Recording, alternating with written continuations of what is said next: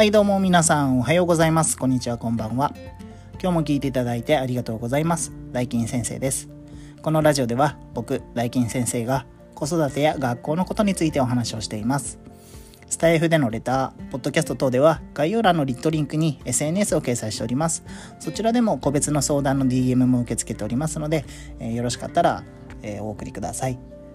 今日も大金先生のお悩み相談室を始めていきたいと思います。えー、今日はですね、えー、家庭訪問どうしてやるのっていうことでお話をしていこうと思います。結構ね、あの最近あの、まあ、コロナの関係で家庭訪問なしっていうようなあの学校も多いのかなと思うんですが、まあ、あの要望としても保護者の意見としては7割ほどですねあのインターネットの方で見たんですがあの家庭訪問したくないというかあの家庭はあるようですね。でまあそもそも何でやるのかっていうことなんですけれどもあの、まあ、まず1つ目は、えー、家庭環境を知ることができるですね。あと、まあ言ったら家庭環境を知ることで、えー、家庭の状況であるとか、えっ、と、まあ兄弟との関係とかですね、そういった部分を知るっていうのもあります。そして、え、2つ目が、えー、保護者とゆっくり話すことができる。っていうところですね。まあ、あの、電話とかそういった部分で結構じっくりお話するかなというのもあるんですが、ほとんどの保護者の方は電話することってあんまりないんですね。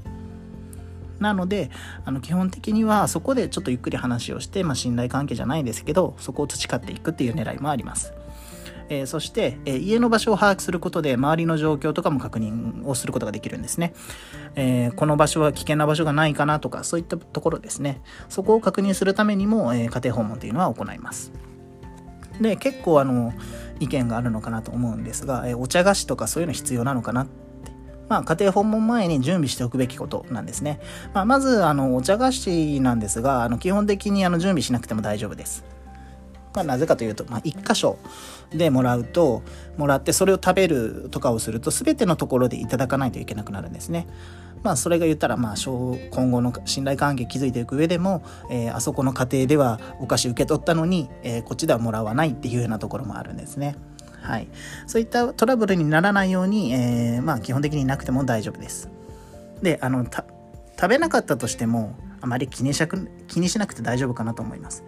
あの最初の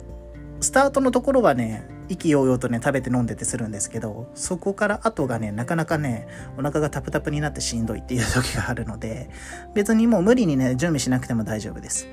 えっ、ー、とあとですね掃除のところなんですがあの結構大掃除するっていう方もおられるかなと思うんですけど、まあ、最近はねあの玄関先だけでやる家庭訪問もありますしまああの先生通す部屋だけでも全然大丈夫なんですね。